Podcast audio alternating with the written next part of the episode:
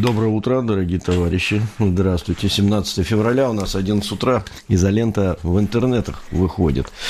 Петр Лидов, Трофим Татаренков, Дмитрий Пучков и Александр Цыпкин из своего Бентли, как обычно.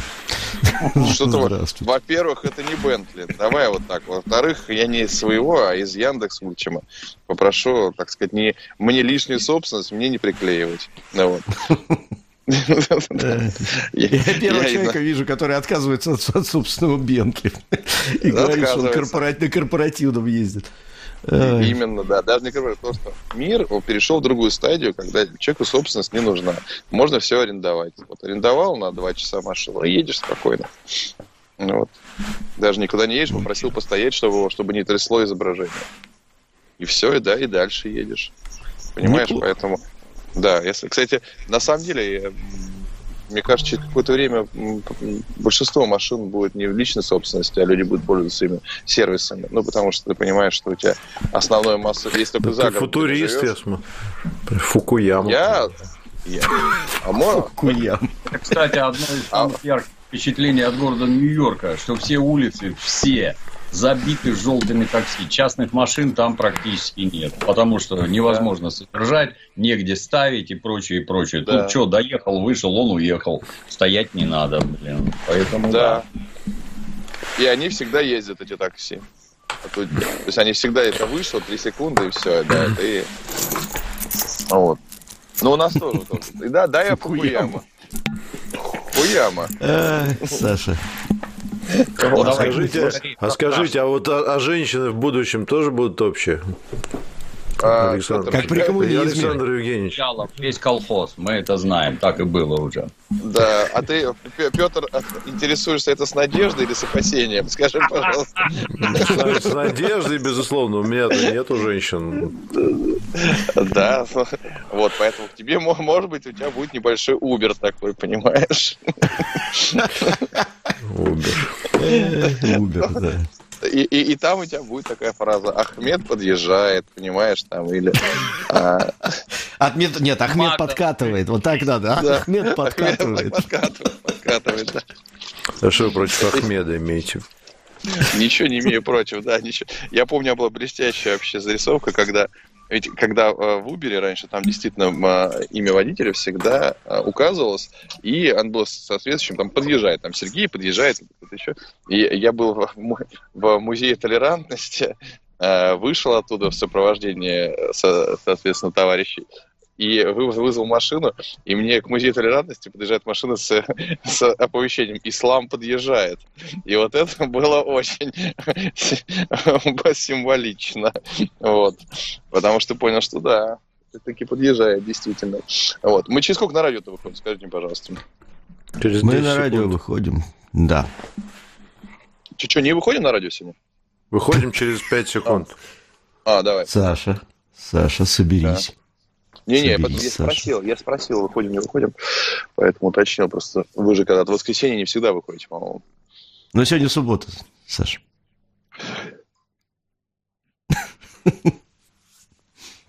Доброе утро, дорогие товарищи. Здравствуйте. У нас э, изолента живьем на лучшем радио страны, радио «Спутник». Дмитрий Пучков, Александр Цыпкин, Петр Лидов, Трофим Татаренков. Доброе утро. Доброе. Доброе, Доброе утро. Доброе. Доброе утро всем. Доброе. Ну что, товарищи ведущие, зада задавайте тему. Я уже предполагаю, придется не про... Не про... Какую из них? Не про, не про. А знаете, а можно я с нестандартной темой? Я не знаю, у нас да. готово видео или не готово. Первое видео, я вчера, да, поставьте, пожалуйста, коротенечко, оно очень короткое. Поставьте, мы посмотрим. hear scream for Tanya Milliken. Oh, he's come out to the old Soviet anthem. My goodness, this guy is riddled with controversy. He's flying the Russian flag here, but I tell you, Mike, he is, uh, from what I've heard, persona non grata in Russia. I won't go into it, but uh, yeah, persona non grata in Russia, Mike. A lot of controversy surrounding Daniel Milliken. He certainly doesn't lack confidence. That's, uh, that's for one thing. Ну, в общем, это суть, суть ясна. Дальше можем не смотреть. Дальше с техническим нокаутом побеждает Даниил Милохин. Э, вот. Причем в очень хорошей манере, с очень хорошей техникой. Вот тут сейчас кусочек этот видно, да. Ого. Соперника снимают с ринга, и, в общем, как бы на этом заканчивается. И он уходит под гимн э, Советского Союза, под гимн России, с флагом российским. Ну, я, честно говоря, вчера увидел, у меня челюсть отвалилась, и несколько часов не могла привалиться обратно. Что скажете, друзья? А прости, просто можно уточнить, на, на, а с кем это был бой? Это был профессиональный бой боксерский? Это нет, международный нет. турнир, это не профессиональный, это любительский бокс, это международный турнир, он выиграл этот турнир. Э, Причем неплохо выиграл, я посмотрел его бои, потом пересмотрел, мне стало не лень. Вот, и выиграл в хорошей манере, такой достаточно э, То работает, есть, э, видно, парень хорошо. О, вот. ничего себе. Вот да, да, везде а российский гимн, российский флаг, э, красивый выход вот такой. То есть все. И вот он получил э, вот кубок за победу в этом турнире. А где, где территориально проходил турнир? Это за границей где-то я еще не посмотрел, честно говоря. Ну, вот. слушай, это на, на самом деле очень достойно, при том, что он еще год назад, так понимаю, к боксу не имел никакого отношения. Нет, ну тут э, специалисты пишут, что, конечно, это смешно, потому что... Не, ну, конечно, с профессиональной точки зрения. Ну, во-первых, его соперник, ощущение такое вот пишут, что он как будто только что прогулял свою третью тренировку по боксу в детской секции. Вот. А Даня, он молодец, хорошо прыгал, но боялся по лицу получить.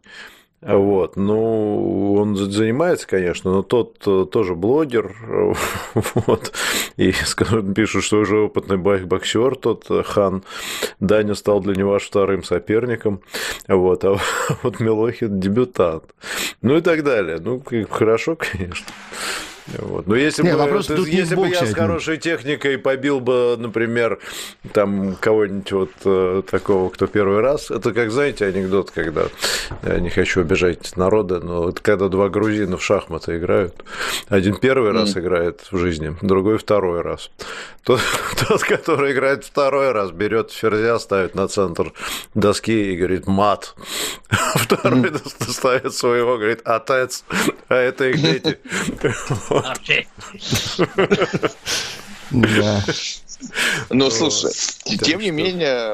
Слушайте, но вопрос-то тут не в боксе. Вопрос в том, как он вышел и как он ушел. Э, и вот после того, как его там чморили, сбежал там туда-сюда, человек э, не стесняясь... Так в Дубае вышел, ты что, не, Так какая разница-то? Ну, он ты приезжай сюда и здесь выйди. Он мог выйти под Моргенштерна, понимаешь, и нормально бы себя чувствовал. Какой-то левый совершенно поединок не понял. Ну, не знаю, ладно, пускай специалисты. Ну, тут это, это он так готовит себе возвращение обратно. Ну, то, что спортом занимается, это, естественно, похвально. Смог кого-то побить, ну, хорошо. Он там действительно представляет Российскую Федерацию, что выходит под гимн и заворачивается флаг. Я как-то очень сильно сомневаюсь. То есть, его личные успехи, поздравляем Даню Милохина, всех победил, к нам это не имеет никакого отношения, так я скажу. А, а много просмотров было? Давайте, да, рассмотрим. С, с, э, так, много ли были зрителей? Много много ли просмотров, много ли зрителей, насколько это привлекло внимание. Но в целом, на самом деле, я тут с Трофимом согласен, молодец, что он выбрал именно такой формат э, с российским флагом, с российским гимном. Ну, мне кажется, осуждать это как-то странно. Глумиться тоже на этом, над этим зачем. Вот. Ну, это как, Лишний знаете, раз... вот бои были, там Панин с Джигурдой, например. Ну, вот один бы из них вышел под российским гимном, например. Ну, хорошо, ну, отлично, давайте, молодец. Вот. Ну, слушай, нет, мне кажется, все-таки... Ну, как нет, это оно и есть то же самое.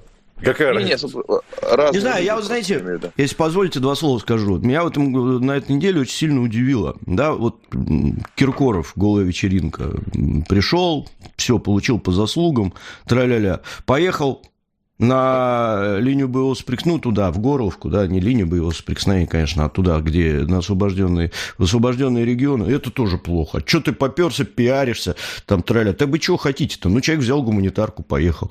Нормально. Нет, ну, Трофим, вот. все-таки это разные И этим вещи, недовольны, извини, и этим конечно. недовольны, и Ну, как подожди, бы, Филипп Киркоров все-таки съездил в Горловку. Горловка находится на фронте, прям, прямо на фронте. Там Правильно, стреляют, почему там... недовольны ты тем, что он поехал? Люди? Нет, секунду, это, это, а это одно, это осуждать, наверное, хотя бы с этой точки зрения, смелый поступок. Что такого смелого сделал Даня Милохин, не очень понятно. Не, я не сравниваю, я просто говорю, что мы вечно чем-то недовольны. Не сделал плохо, сделал плохо. Вышел без российского флага, плохо. Вышел с российским, тоже ерунда.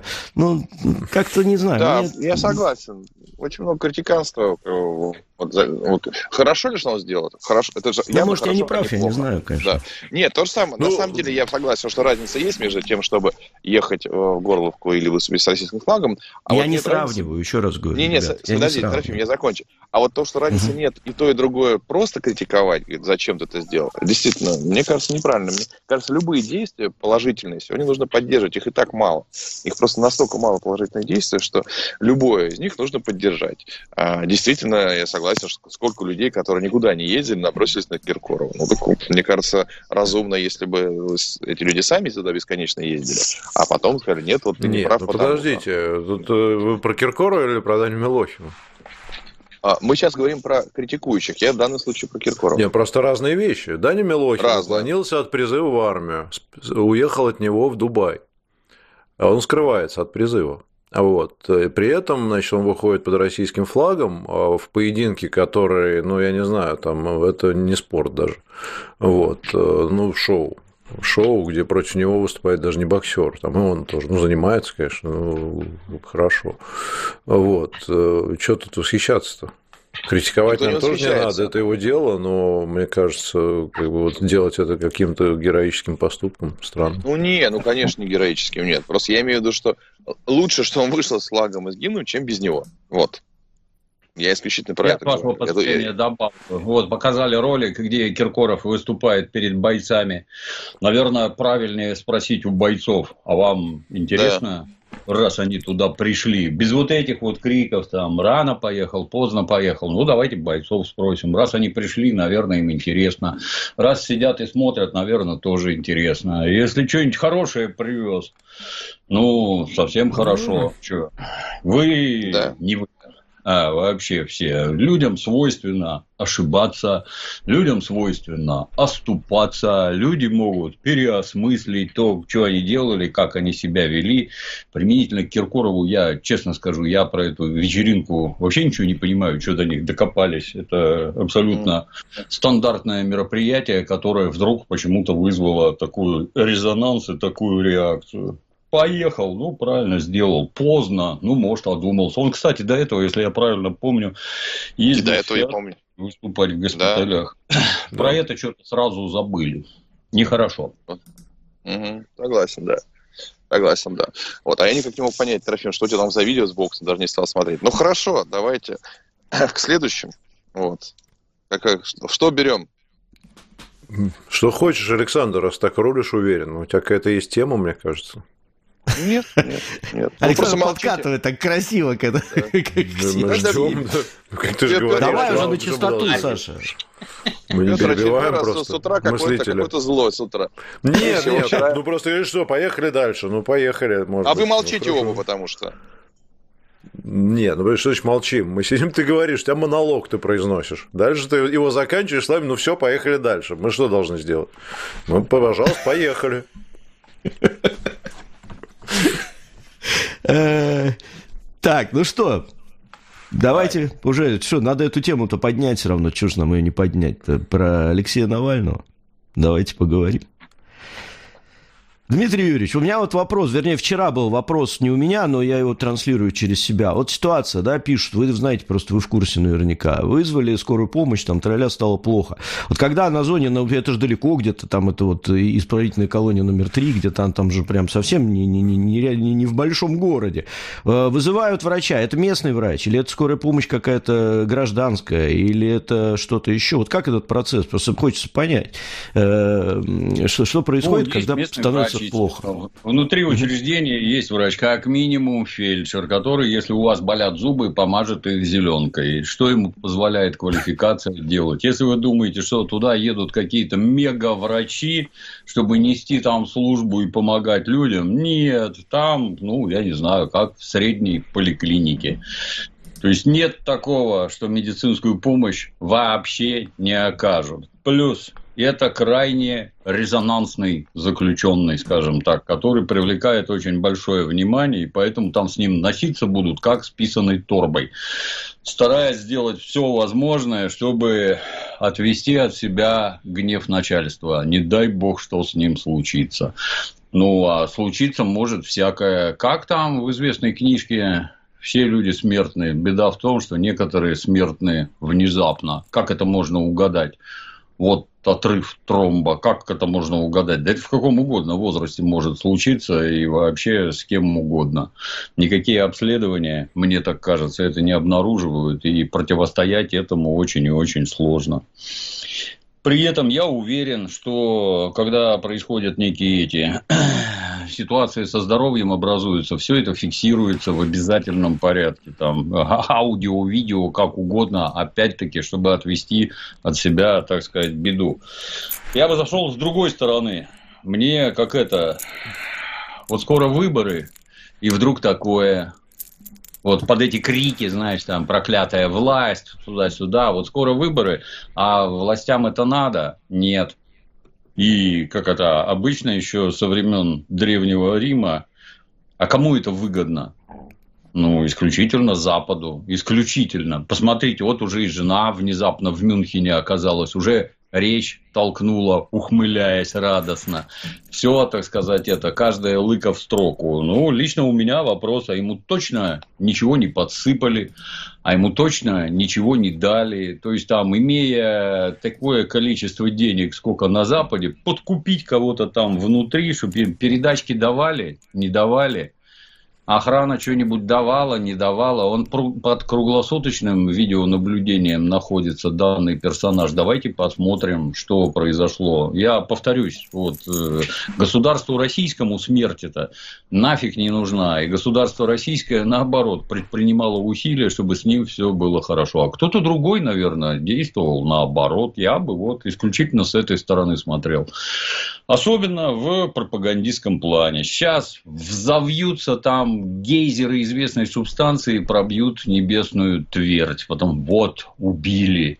Ну, кстати, обратите внимание, когда Уже Украине... по полной программе, да, не, не переставая Украине... просто. Нет, совершенно откровенно убили американца Гонсала Лиру, гробовая тишина, это никому не интересно. В Белгороде ребенка в коляске убили, это тоже никому не интересно. 25 тысяч человек в секторе газа убили, это вообще мимо все. А вот Леха Навальный, экстремист и террорист, это фигура планетарного значения. Ну так что вы так возбудились-то, граждане на Западе? Это ж ваша, так сказать, креатура, ну, наверное, вы ее ее и умертвили, так сказать, последний ход совершив. Ну, хоть для чего-то, так сказать, сработает.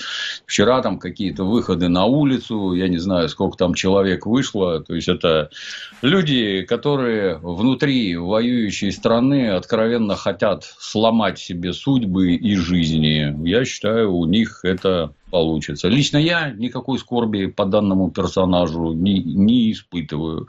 Чисто по-человечески, ну, нехорошо, что помер. Но как человек, нет. Как политический деятель, нет. Кстати, о птичках я его раз 10 звал прийти и побеседовать у меня в роликах. Ни разу не согласился. Как-то так. Страшно, что?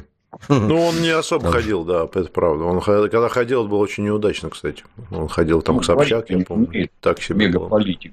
Ну, у него, у него самого просто, у него была позиция, я так понимаю, что у него огромный был э, канал коммуникации, и, собственно, он исходил из прагматического соображения, а что буду ходить, когда у меня вон своя паства есть, и нормально оттуда да. вещать. Я одну вещь только хочу добавить, ну, не то, что добавить, уточнить, да, тут важный момент. Между тем, как вышла э, информация о смерти Навального и э, тем, как западные СМИ отреагировали на это, прошло, внимание, от 11 до 13 минут.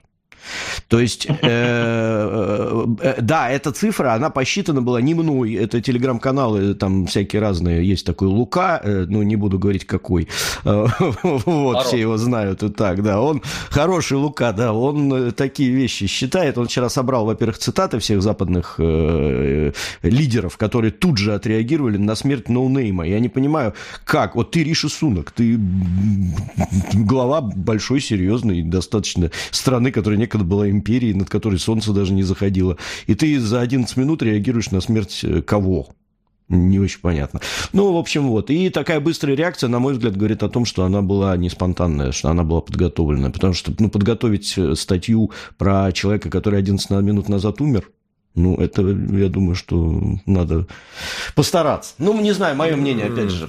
Я бы не ну, согласился. Мне кажется, в сегодняшнем мире э, сделать быстрое заявление премьер-министру, и я бы не согласился, что он для них no name, он как раз наоборот э, такая единственная фигура, на которую там еще как-то они кого, кого не знают. Но это знаешь, какой-нибудь там, э, я не знаю, там Милов там будет no name или Милов, как его зовут, или там, я не знаю, какой-нибудь Кац, а это все-таки они его Все знают. экстремисты, иноагенты, кстати.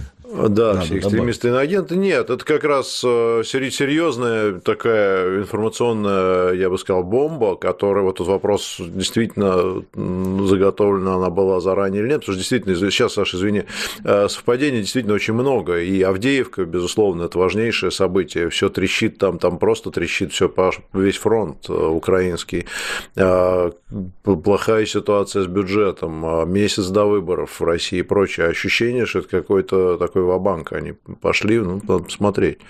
Извини, Саш, да, пожалуйста. А, я, кстати, да, вот хотел добавить относительно того, что за 11-13 минут, но хорошо, ты, Трофим, предполагаешь, что по ключевым средствам массовой информации, получается, да, разослали за, там, за день, сказать, ребята, подготовьтесь. Не, нет, ну это же не нужно сейчас, да. сейчас за секунду вот. это все делать. Я, поэтому я говорю, что сам факт реакции мировой прессы за 11 минут, он не говорит о том, что мировая пресса была извещена, потому что я технически не представляю, как бы... Что Нет, темник если... был готов, мне кажется, просто. Ну, заранее. я думаю, он готов был очень давно, как только он попал да в мы так заключение.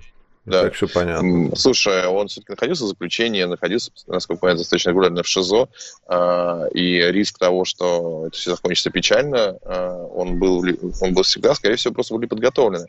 Мне, ты знаешь, мне почему-то кажется, что именно из-за того, что столько совпадений, что это и с этой точки зрения может быть э, выгодно, и с информационной, и с этой. Мне почему-то кажется, что это реально какая-то, вот знаешь, ух, э, мрачная очень ухмылка истории, что это, что умер он э, именно потому, что не оторвался тромб.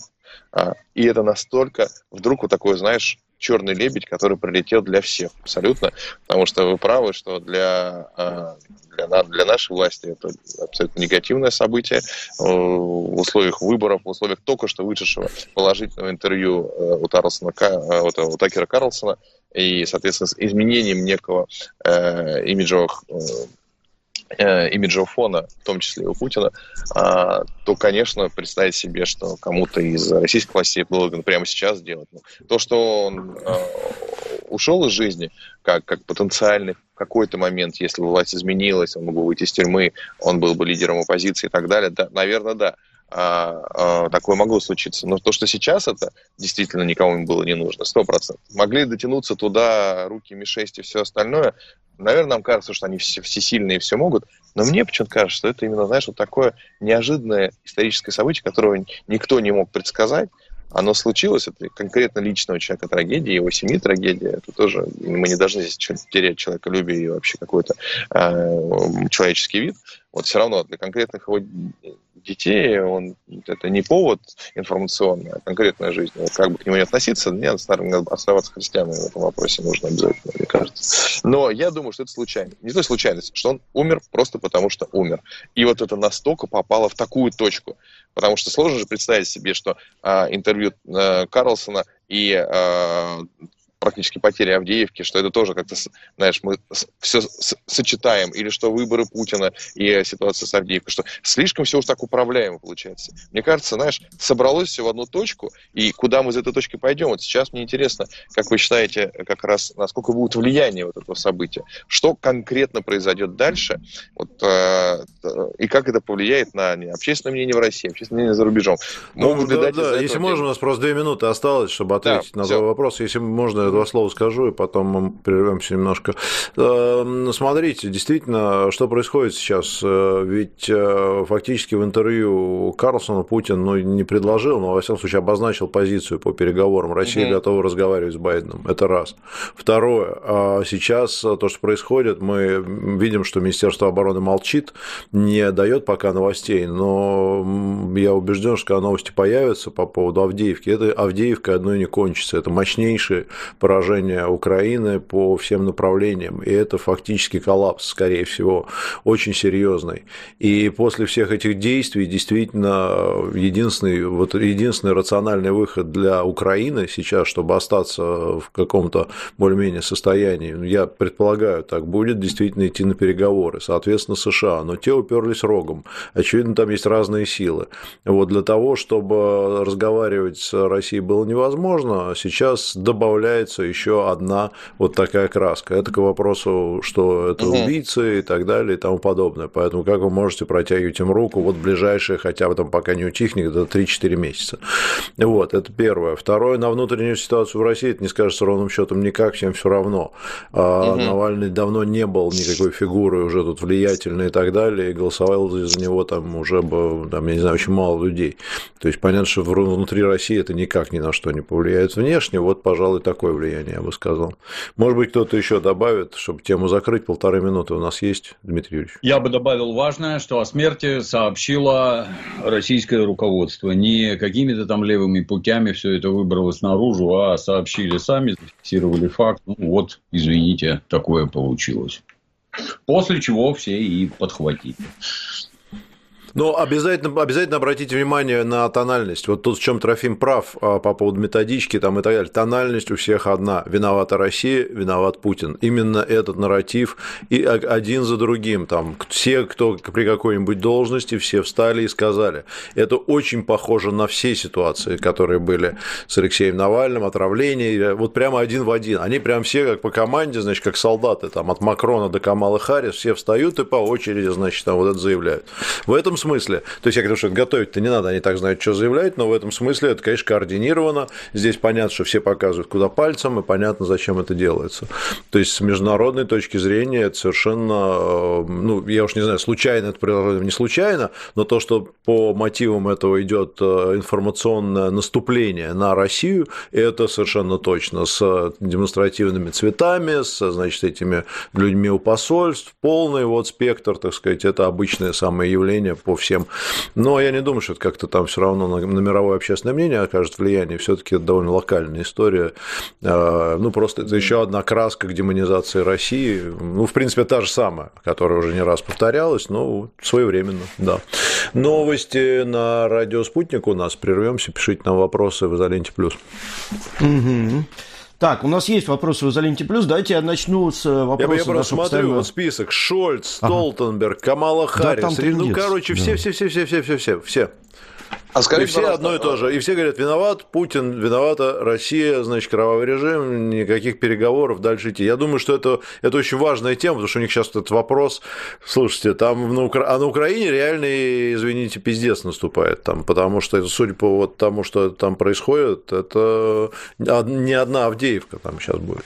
Да? А это, это будет иметь продолжение, да? Я Конечно. Бы... Там, ну, да, там, там уже новости, что Россия готовит мощное наступление, там, и все это, и эти в панике, там куча окруженных, там, от а, там разные оценки, от полутора тысяч, там чуть ли не до десяти сидят, значит, окруженных, Азов, там эти mm. все эти, да, там, там хаос полный в руководстве, один там Тарнавский говорит одно, этот другой Сырский, сам Азов заявляет, мы тоже тут выходим, вчера они вроде говорили, мы не пойдем, теперь они уже там, ну, то есть это, знаешь, mm. какая-то вот такая такое ощущение, что там как бы все, я так понимаю, дальше и снарядов нет, и ничего нет. Кстати, вот тоже для понимания, 60 миллиардов американцы, которые обсуждают, да, Байден же что говорит? Мы сейчас вот должны тут дать им, а то сейчас там все, значит, накроется медным тазом. 60 миллиардов – это, во-первых, на 4 года. Во-вторых, это mm. не то, что они прям сразу снаряды поставят. Им надо там часть деньгами, понятно, на экономику, на все, но часть это, это им произвести надо еще это все. То есть это на производство, как бы на производство боеприпасов на Украине. То есть они доедут только через mm. год. Это не то, что вот прямо mm. они сейчас подпишут, и тут же у них, значит, там заряжай. Нет, это mm. тоже своя, своя история, очень такая долгосрочная. И это будет реализовывать другая администрация, кстати, что интересно, mm-hmm. по идее, этот план. И будет ли? есть, ну, вопрос. там уже решат, да, тут вопрос, что надо там контракт заключить по-быстрому с э, ВПК. Mm. То есть это тоже а... не, не надо воспринимать, сейчас они подпишут, и сразу там все, о, давай, сейчас мы тут... Это, это такая, это политическая история. Петр, расскажи, пожалуйста, вот в этих во всех эм, выступлениях западных политиков и в западной прессе у них эм, они пишут о том, что его специально убили вчера, или что просто пишут, ну вот Ну, они не, не уточняют, они пишут не уточняют, да? большие заголовки, Путин убил там своего оппонента, Россия виновата, вот такого плана угу, там заголовки угу. везде. А вот, то есть они говорят, что это Россия, Путин, это кровавый режим, который убил борца за свободу. Вот примерно так, а там уж чего, почему, там это какая разница. Убил и все. Угу. Там дальше заголовка читать не обязательно. Угу. Случайность, не случайность, это никого не волнует. Это как бы, ну, они скажут, что это потому, что он там, вот, не знаю, его там кормили плохо, или он там в ШИЗО сидел, или еще почему-то. Вот, ну, угу. расследование покажет. Ну, уже требуют там тело выдать, уже требуют, э, значит, э, видеокамеры дать обязательно новой газете все, чтобы она все показала. Новая газета, ну, слушай, да, в каждой бочке. На, на самом деле, конечно, должно быть какое-то расследование, это согласен. Это и для наших властей это, мне кажется, правильно. Вот, потому что если... А расследование чего? Знаете, Саш, лучшая есть... цитата, Дмитрий Ильич, тебе понравится. Лучшая цитата. Это, конечно, Макрон. Английский вариант. Свободные духом в России отправляются в ГУЛАГ, где они приговариваются к смерти, сказал Макрон. Я бы за употребление слова «гулаг» уже бы просто отлучал ото всех СМИ сразу и навсегда. Как только тебе хочется сказать «гулаг», сразу давай до свидания. Почему-то у нас никого не сажают в ОФСИН. Я никогда не слышал, чтобы в ОФСИН сажают сажают в лагеря, на зоны, в тюрьмы. Вот туда сажают. Ни в какие гулаги. Гулаг – это специально изобретенный термин для того, чтобы порочить историю России. За это бы, ну, с Макрона что возьмешь? А нашим я Да, Макрона и так уже телефон не берет никто. Это же и так все ясно. Да, так, у нас есть сообщения, эти сообщения, вопросы. Так, э, значит, Григорий Эл, хороший вопрос, быстро успеем, может быть. Дмитрий Юрьевич Александр, а не обсуждали ли вы совместные проекты, например, снять фильм, создать игру или написать совместную книгу-учебник? Да, Дмитрий Юрьевич совместно два года рассказ пытается прочесть. Да! Твой рассказ мне полконторы разрушил, блин. Это поэтому как-то обсуждать игру с Дмитрием Юрьевичем считаю несколько... Нет, пока нет. Вот. Как рассказ прочтет, так... Так сразу игру начнете делать. Я Дмитрий Юрьевича там поставил 10 лет, чтобы он прощал рассказ. Вот, через 10 лет начну думать об игре. Э, Неплохо. Нет, ну, вот, между прочим, в другой, в другой этой самой нашей воскресной изоленте мы два года собирались по приглашению Тиграна поесть хаш, и в прошлые выходные поели. Вот, все-таки а. через два года. Так что оно, это, правда, не сказать, что совместный проект, конечно, но тем не ну, менее, было ну, неплохо. Ну, ну что-то совместное. Продолжаем, друзья, нашу работу. Изолента живем. Петр Лидов, Трофим Татаренков, Дмитрий Пучков, Александр Цыпкин. Дмитрий Юрьевич, слушай, мне тут мысль в голову пришла, я забыл, я хотел с тобой поделиться. А, по поводу, вот э, всегда у меня вызывали вопросы, э, твои суждения по поводу примирения белых и красных, да, что нельзя считать героями, там, я не знаю, Маннергеймов, э, Врангеля, ну, Маннергейм ни при чем, сори, Врангеля, там, я не знаю, Краснова и так далее. Вот. А я подумал вот о чем. Такой аргумент у меня родился. Я как бы думал, что, ну, в общем, иногда и может и можно, потому что они все вроде тоже как бы э, за, за какое-то правое дело там. Вот. А мне тут родилась вот какая параллель. Ведь действительно, то, что сейчас происходит, я подумал про генерала Сырского, который из России, и которого, у которого семья здесь живет в России, и который вообще русский человек, э, с трудом на мове, значит, разговаривает, возглавляет сейчас э, командование украинскими вооруженными силами. Ведь с этой точки зрения, вот прямая аналогия. Гражданская война фактически внутри одного народа. Люди разделились. Дальше. Мы побеждаем, например, Вот. И после этого возникает ситуация. А давайте мы, значит, генерала Сырского, Залужного и же снимем, реабилитируем. Ну, потому что они же тоже как бы русские. Они же тоже как-то за свою правду сражались. И это вот с сегодняшней точки зрения кажется совершенно недопустимым, потому что они военные преступники, но и со всеми вытекающими будут с нашей точки зрения. А ведь гражданская война, ну, по сути, имеет право, вернее, нынешняя спецоперация имеет право на такую характеристику. Вот мне кажется, такая параллель, что действительно после победы красных, там несколько лет спустя, или, может быть, много лет спустя, никому и в голову бы не пришло реабилитировать, э, не знаю, там, Врангеля, Деникина и прочих юденичей. Вот. Однако сейчас можно. Вот такая параллель просто в качестве, не знаю, мысли. Мне показалось интересно. Ну, в стране родной у нас в 91 году случилась контрреволюция и так называемый белый реванш, в рамках которых, которого и принялись оправдывать таких мразей, как Врангель, Краснов и прочее, Колчак. Ставить памятники, Колчаку памятник стоит, если кто не в курсе, и Краснову памятник стоит. То есть, один – это злейший пес, до сих пор в Сибири злобных кобелей зовут колчаками. Слова хорошего никто не скажет. Его не смогли даже после падения большевизма, его даже нынешние не смогли реабилитировать. А памятник стоит. Ну, Краснов, это же вообще фашистский прихвостень. Повесили и правильно сделали. Ну, а где край-то, через который сначала Краснову памятник, а потом Власову. Он же против большевиков сражался, все правильно делал. Как Власову памятник не поставить? То есть это очень-очень опасные вещи. Это то, что я про антисоветчину все время говорю. Что ну, то есть это то же самое, что представить, например, что экстремистскому Азову будет поставлен памятник там через 50 лет, потому что они тоже русские были.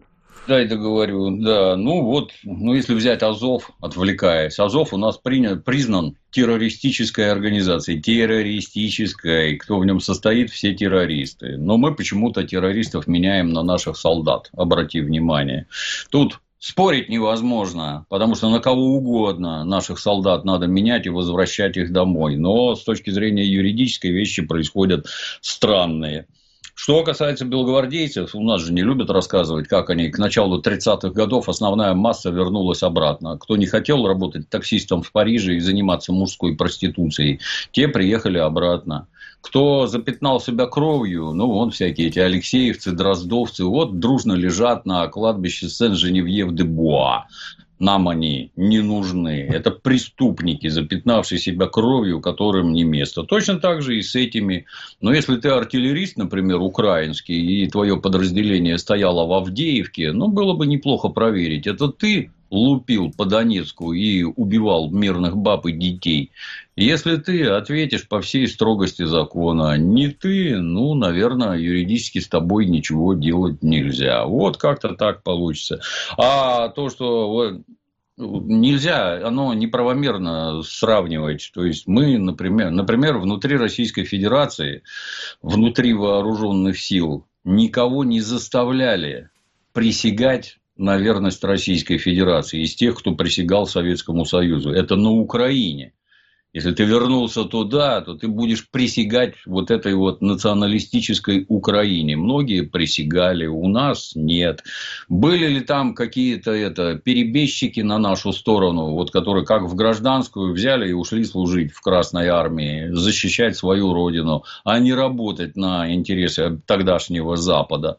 Ну, нормальные люди, да, они сражались за родину. А эти что? А эти сражаются на стороне врага. Они как были врагами, так и останутся. И обращаться с ними будут по всей строгости российского закона. И убеждать друг друга в том, это солдат, которого на улице поймали сетью, отволокли в военкомат, отправили в Авдеевку, закинули в окоп, мы его взяли в плен. Ну, этот не сильно виноват, а какой-нибудь сырский или залужный виноват по самые помидоры. И перед законом, я надеюсь, ответит. Как-то так. Да, Петр, у тебя звука нету. Да. Саш, что-нибудь хочешь на эту тему да. сказать? Ну, слушай, мне кажется, Петр правильно сказал, что, конечно, это носит характер гражданской войны, и как на любой войне существует ведение э, войны в рамках законов войны, а существует э, нарушение законов войны. Мне кажется, так и было и во время Второй мировой. Вот определенные, не, определенные солдаты гитлеровской Германии, командиры, они э, их, допустим, повесили, а других нет. Просто потому что э, разные были приказы. Вот здесь, с точки зрения Украины, я, честно говоря, не знаю, какие конкретно дал приказы Сырские и так далее. Вот. Угу. А, но, но нам... Да, Дмитрий, сейчас стоит, Да, нам, Нет, нам конечно, пред, пред, да, да, да, Дим. Я вдогонку, Александр, да. еще скажу, что у меня цифра из головы выскочила. В коммунистической партии Германии, которая ГДР, там, по-моему, 50% были членами НСДАП. Потому что ага. других просто не было. Вот представляете, а в администрации, где управляли городами там и прочее, там вообще почти 100. Нет других людей. Нет и все. И дело будем иметь с тем, что есть. Ну вот, да, поэтому мне кажется, что в данном случае нас, нас ждет обязательно какое-то примирение, и ясно, что если конкретный э, солдат ВСУ кастрировал российских пленных или там пытал их и так далее, это одна история. Если он, э, собственно говоря, служил ВСУ, выполнял приказы, и с их точки зрения они воюют и воюют э, за, свою, за свою страну, то тогда это другая история. Понимаешь, тут это будет каждый раз в индивидуальном смысле слова, а я ничего не могу сказать про Залужного и Сырского, я просто, не, у меня нет истории, вот, кому они отдавали какие-то приказы, нарушающие законы войны или нет. Я просто не в курсе. Ну, тут возникает самый большой-то вопрос, кто отдавал приказы стрелять по мирным городам и по площадям в Белгороде. Ну, да, э, вопрос. Как главнокомандующий, безусловно, он в ответе ну, да. за все, что происходит. Поэтому угу. я думаю, что это априори. Вот э, позавчерашние удары по Белгороду да. или сегодняшние дроны, летящие туда, это, это к ним.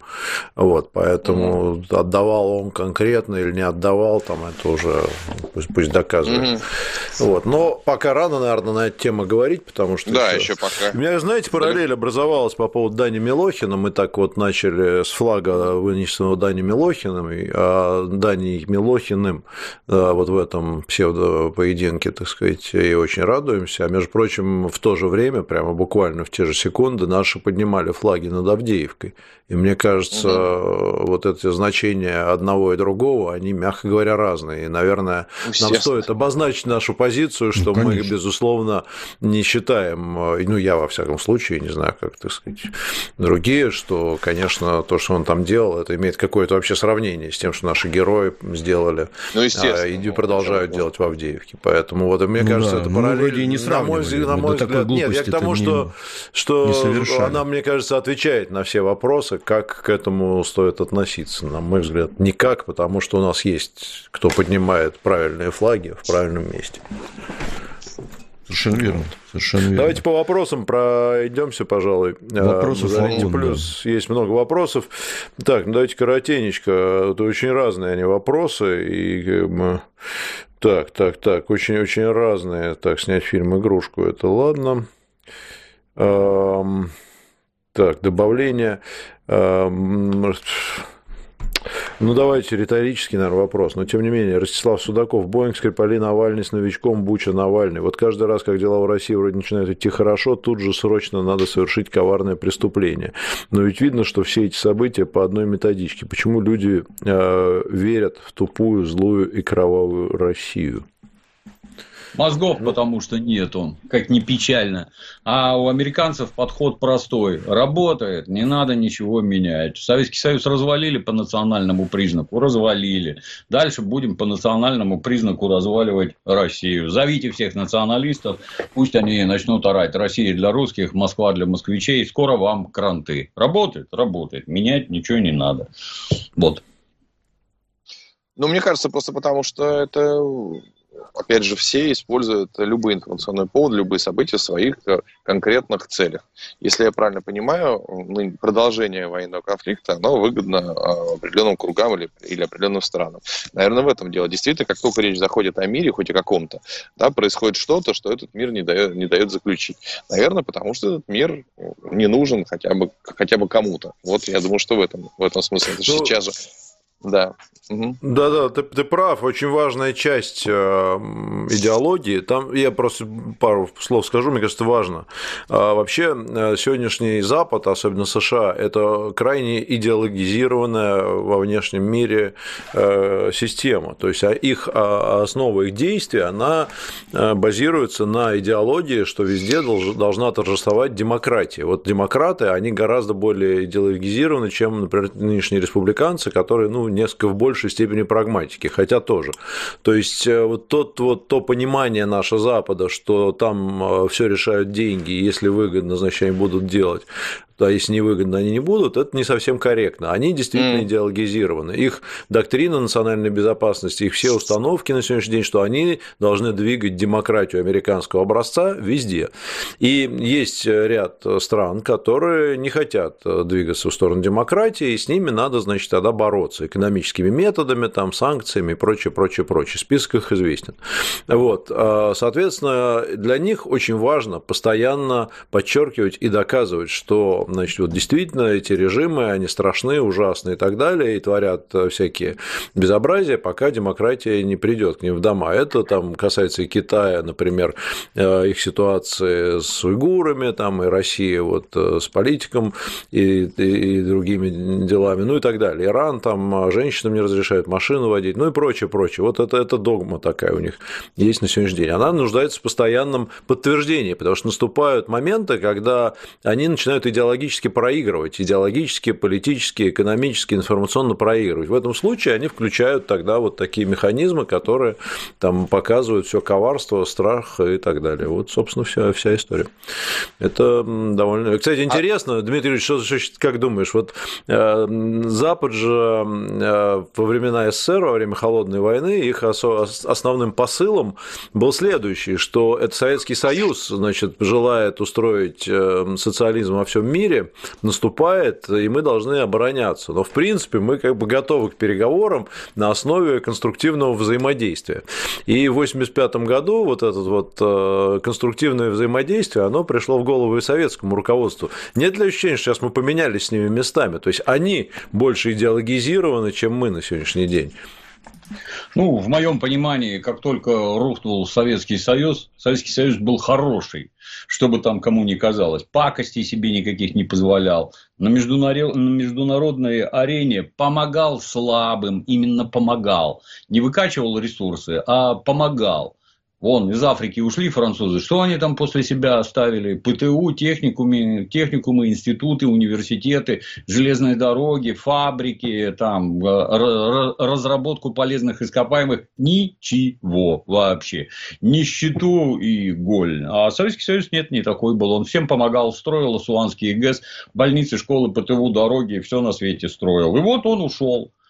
А оставшиеся США, которые всю жизнь глумились, там, как, я не знаю, как ковбой пьяный в салуне, а я такой, а мы такие, а нашему ЦРУ закон не писан, а мы вон только Фиделю Кастру 10 раз отравленные трусы подкидывали и заряженные толом сигары, да, мы такие. И вдруг внезапно оказалось, что теперь хорошими должны быть они.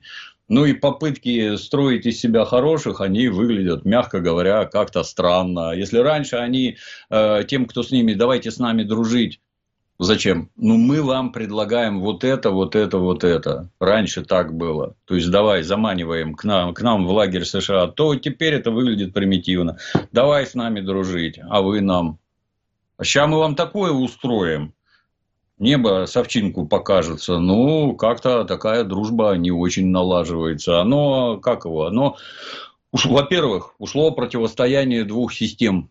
Больше нет Советского Союза. Мы теперь такие же, как они. Для нас это, ну, для меня это, я не знаю, ничего кроме веселья не вызывает. Ой, ой, оказывается, они нам добра-то не хотят. Ой, оказывается, они и не хотели нам добра. Ой, Оказывается, им не Советский Союз мешал, а ресурсы нужны были изначально. И сказки про вред коммунизма – это откровенная брехня. Ну, нет, все не так происходит. Но внешнее сходство, сходство безусловно, есть. Да. Не будут они с нами дружить. Вот именно дружить не будут ни под каким соусом вообще. Обратите внимание, ни про какие переговоры вообще и речи не идет. Ничего не обсуждается. Только война. А война зачем? Войну, напоминаю, это они притащили войска НАТО к нашим границам. В этот военный конфликт они нас успешно втянули. Нам эта война нафиг не нужна. Война нужна только для того, чтобы нас ослабить. И чем дольше она будет продолжаться, тем, соответственно, им лучше. Одновременно с боевыми действиями, перестройкой промышленности мы будем качать ситуацию изнутри. О, Навальный помер. Все на улице. Смести правительство. Организовать гражданскую войну на территории Российской Федерации. То есть, они не угомонятся, и на это даже и рассчитывать не надо. Ну, ни под каким соусом, ты говоришь, не будут дружить. Нет, ну один соус есть, конечно. Если мы сейчас скажем, ой, ребят, мы тут это, что-то мы не так делали всю дорогу, мы что-то перечитали ну, да, Конституцию США, да, присылайте да. скорее нам этот, э, кто нам эту Нулан, давайте, пусть скажет, что делать. Вот такой соус нормально будет. Да. Боюсь, все равно дружить не будут. Ну да. Нет, ну по плечу а, будут хлопать, наверное, все-таки. Yes, yeah, oh, oh, Russian writer. Цыпкин, да, yes. God save oh, America. Wow. Да, wow, you should come to New York, yeah. Так, за, да ты просто вообще... Не, это замечательно. Петр Лидов в переводе э, Дмитрия Пучкова был бы а. Скажи мне, мой друг Весельчак, как много работающего на американской корпорации, а ты считаешь, их а, идеология а, и попытка их распространять на весь мир, это именно догмат идейный, не считаешь так правильно, или так выгодно Америке, чтобы по всему миру было, была условно демократия, назовем это? Конечно, выгодно. И то, и другое.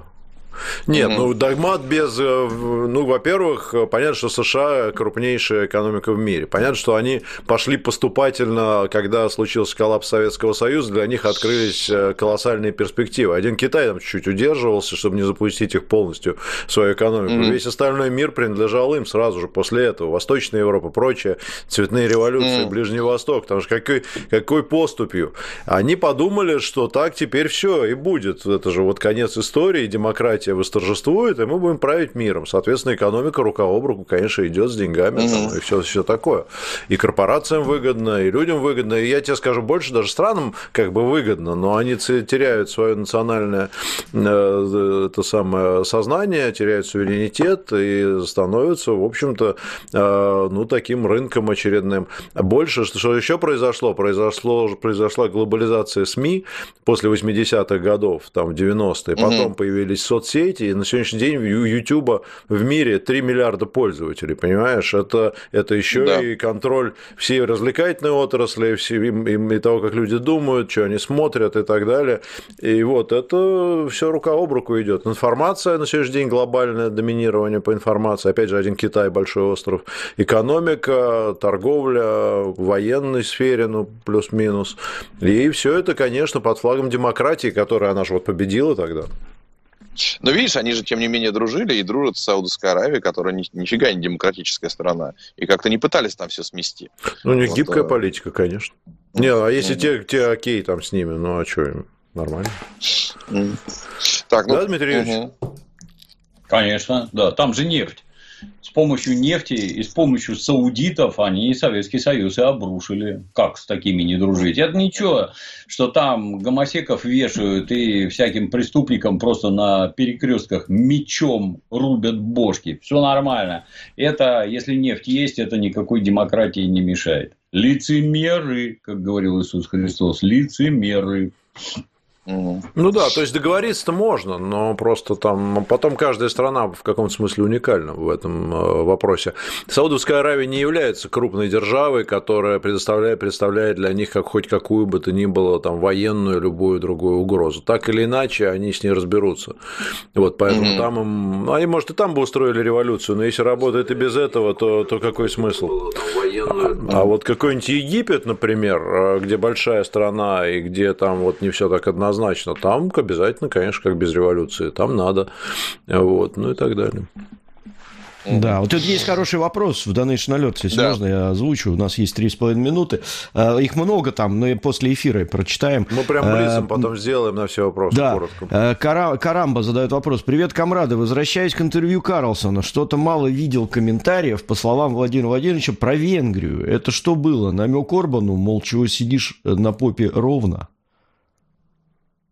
Mm, а, я даже не помню чем говорил Владимир Владимирович и что имел в виду. Не он, может имел, он сказал следующее. Он сказал про то, что он даже бывал в Западной Украине и как-то вот ехал, а там венгры натуральные, он так удивился. А мне кажется, что, что да, в цилиндрах. Мне кажется, что западная аудитория это не очень поняла, потому что, ну, ну и что, собственно. Это для нас венгр – это иностранец был в Советском Союзе, и увидеть его на территории родной страны в цилиндре было странно. Вот. А, но как намек Орбану, я думаю, вот, вот обозначение, конечно, позиции. Да, это обозначение позиции по, так сказать, э, вообще... Ну, ключевое там, мне кажется, надо сказать, что он заявил, что Украина искусственно созданное государство, и как бы сказал, что вот и венгры, и, так сказать, и все остальные, ну, не то, что прямо это призыв к действию, это декларация позиции, это важно. Вот. Ну, я он, думаю, он, кстати, я думаю, Орбан и без интервью Такеру Карлсону там все неплохо понимает. Да, ну, это да. Но он, кстати, надо отдать должное, он и про Данцик говорил там и прочее. Венгрии, кусок Румынии, кусок Польши, никаких возражений со стороны Российской Федерации это не встретят. Отгрызайте на здоровье. Это мы уже слышали. Да, это же не первый раз. Потому что, да, и про Данцик, кстати, да, что у поляков тоже там, в общем, как бы не все так однозначно. И, кстати, интересно. Не все свое. Интересная мысль мысль он озвучил по поводу Польши, ее роли в развязывании Второй мировой войны. Я просто хочу напомнить, у нас у всех такое ощущение, благодаря Западу сложилось, что Польша – это такая невинная жертва Германии, что это была такая процветающая волшебная страна и так далее. Но ведь на самом деле перед началом а, конфликта Польша вела себя гораздо более агрессивно в отношении Германии, кстати. А вот. И Польша была довольно мощной военной державой. Я напомню, что Советский Союз проиграл Польше в войне 20 года.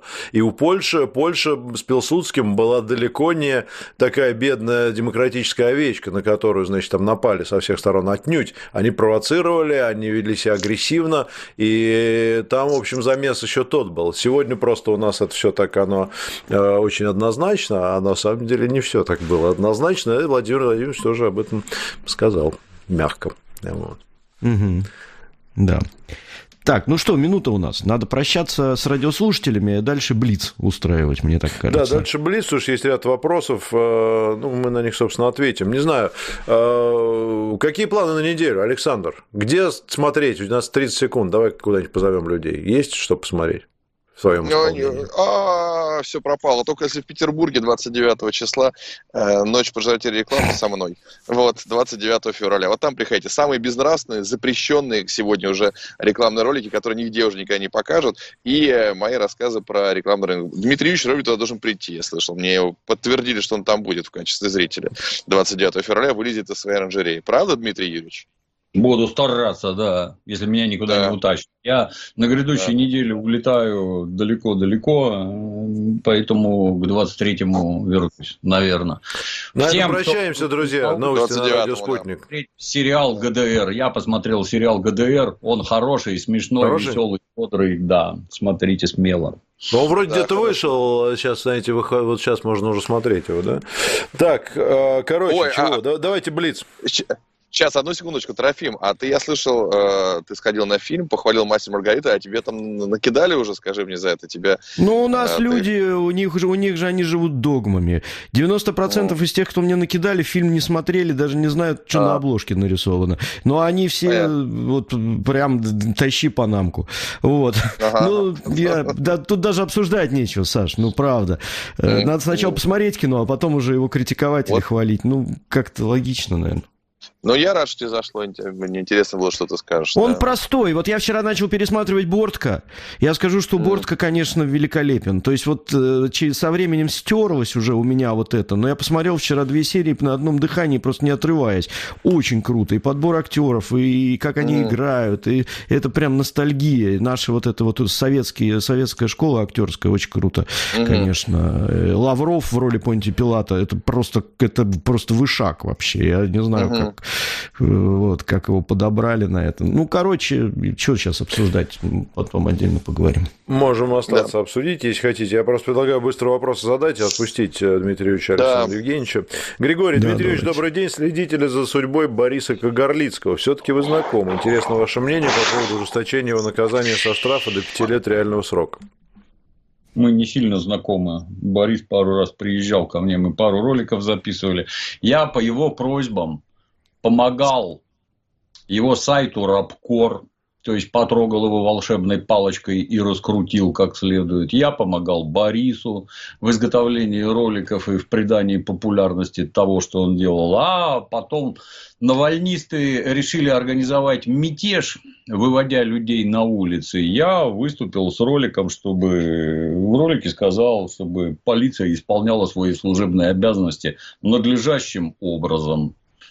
Гражданин Кагарлицкий этим возмутился, сказал, что я там кровавый пес и всякое такое, что нельзя, эти люди, там у них какие-то убеждения, эти люди нарушают закон, эти люди хотят свержения власти, они хотят организовать государственный переворот и гражданскую войну в моей стране. Ну, если вы на стороне этих людей, то вы мне, в общем-то, не товарищи. Ну, а дальше вы, если покопаетесь, то внезапно узнаете, что ряд граждан у нас, не будем показывать пальцем, брали деньги от зарубежных фондов, например, от фонда Росгюксембург. А это у нас уголовно наказуемое дело. Вот так вот нехорошо получилось. Угу. Так. У меня тут куча комментариев, есть вопросов. Э, Давай. Я быстренько, да, Юлия Б. благодарит Дмитрия Юрьевича за творчество, полторы тысячи рублей на благотворительность, зачитывать не буду, спасибо, Юлия, очень, э, очень э, ценим вашу постоянную поддержку.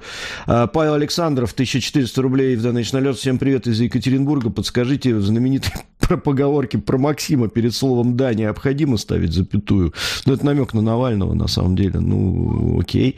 Так, э, Виктор Данин пишет, «Э, доброе утро всем, здоровья, понимаю, что вы обсуждаете более важные вопросы, чем российский автопром, но Владимир Владимирович находит время поддержать наш автопром, полностью пересел на автомобили российского производства, протестил желтую калину, на КАМАЗе покатался по Крымскому мосту. Не знаю, к чему это, но 500 рублей идут на благотворительность. Наверное, намекает на то, что нам надо пересесть на российские автомобили. Нужда заставит, пересядем, не переживайте. Это уж правда. Так, дальше вопрос, вопрос нужда заставит. Вчера слышал радостную новость, очередную меня всегда умиляют, что, значит, создан новый, а, радио «Комсомольская правда», довольно массовая радиостанция, создан новый, значит, «Аурус», офигенный, значит, новая комплектация, там какая-то кожа, рожа, значит, какие-то там подстаканники, значит, золотые. Цена базовой модели 40 миллионов 400, там, 23 тысячи 500 рублей. Меня вот эта вот гордость за «Аурус», я, конечно, понимаю, все очень круто, но, может, что для народа бы лучше делать, сделали. А то вот это вот у нас за 40 миллионов, конечно, это да. Вот. Ну да. Так, Всегда дальше тут... Э, получается. Либо сегмент, где люди деньги не считают вообще принципиально, да. им все равно 10, 20, 30, 40, какая разница. Ну, либо нищета полная, где считается каждая копейка, и если это в районе там миллиона, то вы обалдели, что ли, миллион двести, так нельзя. На мой взгляд, внимание должно быть обращено, вот, то же самое, то, внимание должно быть обращено на рядового потребителя. Точно так же, как рассказывают про то, что мы строим какие-то там невероятные самолеты, а давайте вы обратно начнете строить кукурузники, которые вот короткие рейсы совершают. Вот кукурузники, они гораздо нужнее, чем мегалайнеры. Страна огромная, а люди, я, я не так давно помню, для того, чтобы там из Новосибирска попасть в Воронеж, надо сначала в Москву прилететь, а из Москвы вылететь туда, куда тебе надо. Вот такого быть не должно. Вот этим надо заниматься. Это правда, это правда. Дальше я быстро объединяю несколько вопросов и комментариев по поводу того, кто кого за что банит. Значит, объясняю. Банят за хамство по отношению к участникам программы. Банят навсегда, потому что в Рутубе нету возможности вынуть из бана. Поэтому будьте просто осторожны в чате с хамством. Вы, э, ну, как бы думайте головой. Потому что хам, хамить можно один раз, вернее два, первый и последний. И едем дальше. При этом неважно, там, Рыбкин, Иванов, Петров, Григорьев, какая какая разница? Все, в бан навсегда. Я думаю, что у Дмитрия Юрьевича такая же политика, потому что тут спрашивают, почему как достаться из бана у Дмитрия Юрьевича. Я подозреваю, что никак. Вот. Нахамил, свободен. Там приготовьтесь, 70 тысяч человек в бане в группе во ВКонтакте. Хорошая баня, на самом деле, 70 тысяч. В стиле «ты несешь пургу», по-моему, это ахинея и прочее. Иди маме своей рассказывай про пургу, ахинею и все остальное. Никто тобой заниматься не будет. Плюс модератору достаточно зайти на твою страничку, если она закрыта для обзора модератором, сразу идешь нафиг. Почему-то здесь у тебя все должно быть, от... у меня все должно быть открыто, а ты спрячешься. Сразу лесом идешь. Если у тебя там висят какие-то идиотские картинки, которые характеризуют тебя как идиота, модератор сразу тебя банит. И ты еще ничего не написал, а уже здесь не нужен. Вот как-то так. 70 тысяч репрессированных Дмитрием Пучковым. Время такое, Саша, время такое. У многих всего 70 тысяч Давайте вопросы все-таки. Есть там вопросы или нет? Да, есть еще вопросы. Infan Sun пишет, 330 рублей отправляет. Месяц назад депутат Луговой опубликовал в соцсетях личный адрес популяризатора науки Аси Казанцевой, которая известна оппозиционной точкой зрения, с призывом довести до Казанцевой, что предательство своей родины – это самый страшный грех. Она уехала в Грузию, что за методы работы такие. Ну, это, наверное, надо депутата Лугового спрашивать, что за методы да. и, и что он там... Я не, не к нам, публикую, в том числе и своих. Вот не публикую. А вот мразь всякая мои адреса публикует постоянно место проживания, телефоны публикует в открытом доступе, чтобы звоните вот этому вот, позвоните, смс-ку пошлите. Забивает почтовый ящик угрозами убийства меня и моей семьи. С этим все нормально а у вас одна Ася Казанцева. А что вас я-то не тревожу? Меня вот убить обещают. Что вас не тревожит-то? Чего вы не бежите за меня заступаться? Ася Казанцева, ну, наговорила сама себе. Я решительно против того, чтобы публиковать какие-то личные данные. Человек, что хочет, тот сам про себя публикует. Я решительно против. Но, ну, убежала в Грузию, ну, поздравляем. Мы все знаем, кто туда убежал. Такая, такой ваш личный выбор и такая ваша судьба. Да. Так, что еще? Так вот по финально, да, возвращаясь к началу эфира, Елена Шепелева, э, Шепелева, тысячу рублей, возвращаясь к началу эфира, Петр Алексеевич, проверьте трижды, а поверьте, трижды разведенный, но в женщинах, э, но не в женщинах счастье. А если серьезно, спасибо всем вам. Э, скажу по старообрядному ведущим, вы очень хороши. Ну, все, в общем, все, все хороши, все молодцы. Без женщин счастья не бывает, блин. Это правда. А если не в женщинах, то в чем тогда? Интересно. Объясните да. нам. Александр, вот знает. Это да. Читайте рассказы Жмите кнопку в топ, подписывайтесь на наш канал. Все молодцы. Давайте два последнего вопроса. Большое. Павел а. Никифоров, вопрос Петру Алексеевичу Дмитрию Юрьевичу. Как вы сейчас с высоты прожитых лет вспоминаете свою службу в армии с теплотой или как-то что-то плохое и ненужное? Лично для вас больше положительный или отрицательный опыт? Дмитрий Юрьевич, положительный, отрицательный?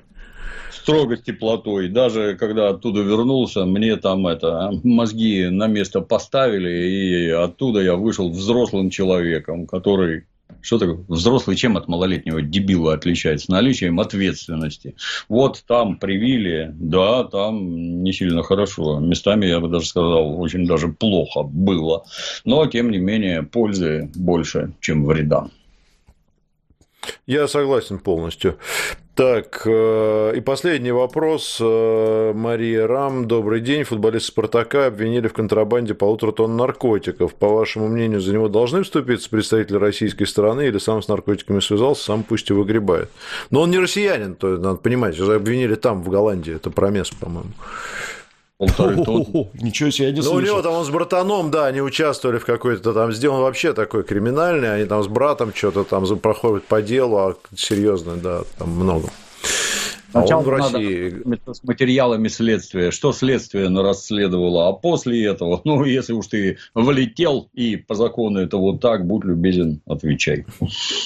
Там просто момент такой, я так понимаю, что он вообще там приговорен за там ножом еще кого-то пырнул там где-то в баре, вот, а его не, он здесь играет в Спартаке, а его как бы там клуб говорит, о чем мы, мы не в курсе, он там это его там там дела, его просят выдать, а его не выдают. Туда там какой там красавец, серьезный, да. Он хороший футболист, ключевой Спартака. Саша, ну, как... подписал там ножом кого-то. Да, да, обращайся. Мастер живого боя, да. Да-да, он э, такой парень, в общем, не промах. Чернокожий, надо сказать. Ага. И Герасим в желудке провозит. Нет, в желудке там нет. Там они у них серьезный бизнес. В каком желудке? Полторы тонны. Это большой желудок.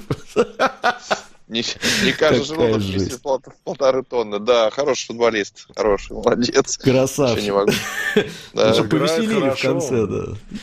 Он получше бомбардир у них там в прошлом сезоне или как-то. ну ладно, в общем, все на этом. Тут еще есть вопрос Трофиму, но мы вас отпустим тогда, наверное. Да, мы вас отпустим, Дмитрий Ильич. До завтра. До завтра увидимся тогда. Пока-пока. Все.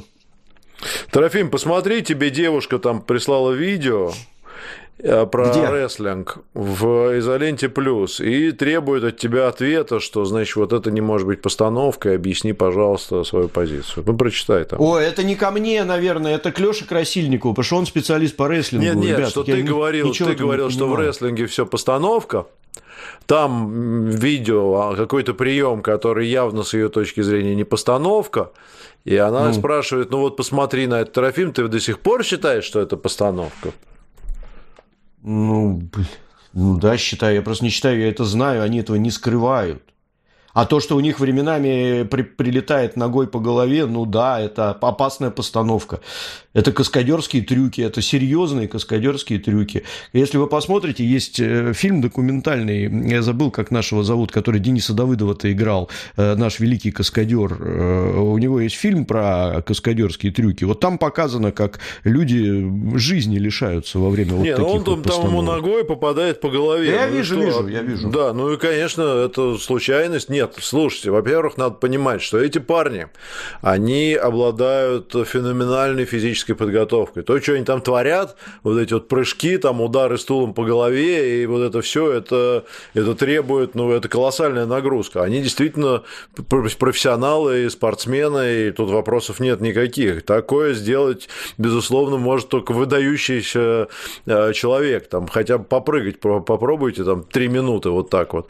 Вот, поэтому угу. они, конечно, профессионалы в своем деле. Другое дело, что, видите, здесь всегда баланс между спортом и зрелищностью, а, который, ну вот вы когда обсуждали, у меня, например, э, есть ответы на эти вопросы. Ростовский, дело в том, сказали. Да, дело в том, Извините. что... Ростовский, да. Дело в том, что угу. спорт, э, безусловно, штука... Так, у меня кто-то все делать. Я, Нет, я мы тебя слышим да? прекрасно. А да, да. что-то скайп вырубился. А, ну, вообще. голос по другому каналу уже ну, идет. Ну да, но неважно. То есть, э, смотрите, спорт, э, безусловно, в нем есть колоссальный элемент зрелищности. Вот. И это очень важный элемент. В последнее время вот эта зрелищность и, и западный спорт, то, как его показывают, безусловно, он, ну, скажем, с точки зрения зрелищности гораздо более рав, развит. Ну, например, показ там футбольного, я имею в виду американский футбол, или хоккейного, или баскетбольного матча, компании телевизионные, они пытаются двигаться в сторону драматизма. И именно отсюда вот это культивирование звезд, там, да, вот это угу. вот истории, которые стоят за, за этим. Огромное количество сейчас уже появляется документальных фильмов о том, как оно было, которые вообще не уступают художественным, там, про какой-нибудь Лос-Анджелес Лейкерс и так далее. Потрясающие. Посмотрите, сериалы про футбол британцы снимают, про клубы, там, как он из первой лиги там во вторую вылетает. То есть это просто, это очень круто.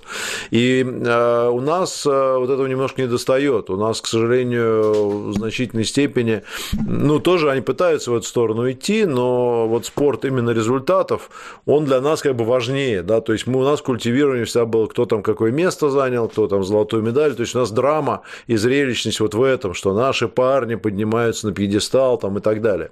Вот, а рестлинг – это крайний пример зрелищности, где спорт вообще никого не волнует, как бы, по большому счету. Там не так важно, что там кто кого, главное, чтобы это было круто, как в кино. Вот, и да. в этом его смысл, то есть его что это не, не, не бег с барьерами там, да, на 400 метров. Хотя и там драма своя есть. Вот почему медиалига футбольная появляется. Это как раз компенсация отсутствия зрелищности в обычном футболе. Там спорта тоже нету особо. Ну, то есть там он есть, конечно, но там это не так красиво. То есть футболом это трудно назвать высокопрофессиональным, но зрелищность, она компенсируется вот здесь. Идеально, чтобы когда это идет, э, значит, вот на стыке, да, почему Супербол так популярен? Потому что там это и спорт, и э, зрелищность, и весь сезон все следят, и месяц накачка идет по разным совершенно направлениям, там, что там, кто кого, кто там с женой, кто там это. Вспомните, я не знаю, Нью-Йорк, не Нью-Йорк Giants, а этот Нью-Ингланд Патриотс, там, Том, Том Брейди, да, жена у него, значит, топ-модель, он там свой великий гений, тут владелец, тут тренер, тут, значит, вот это все.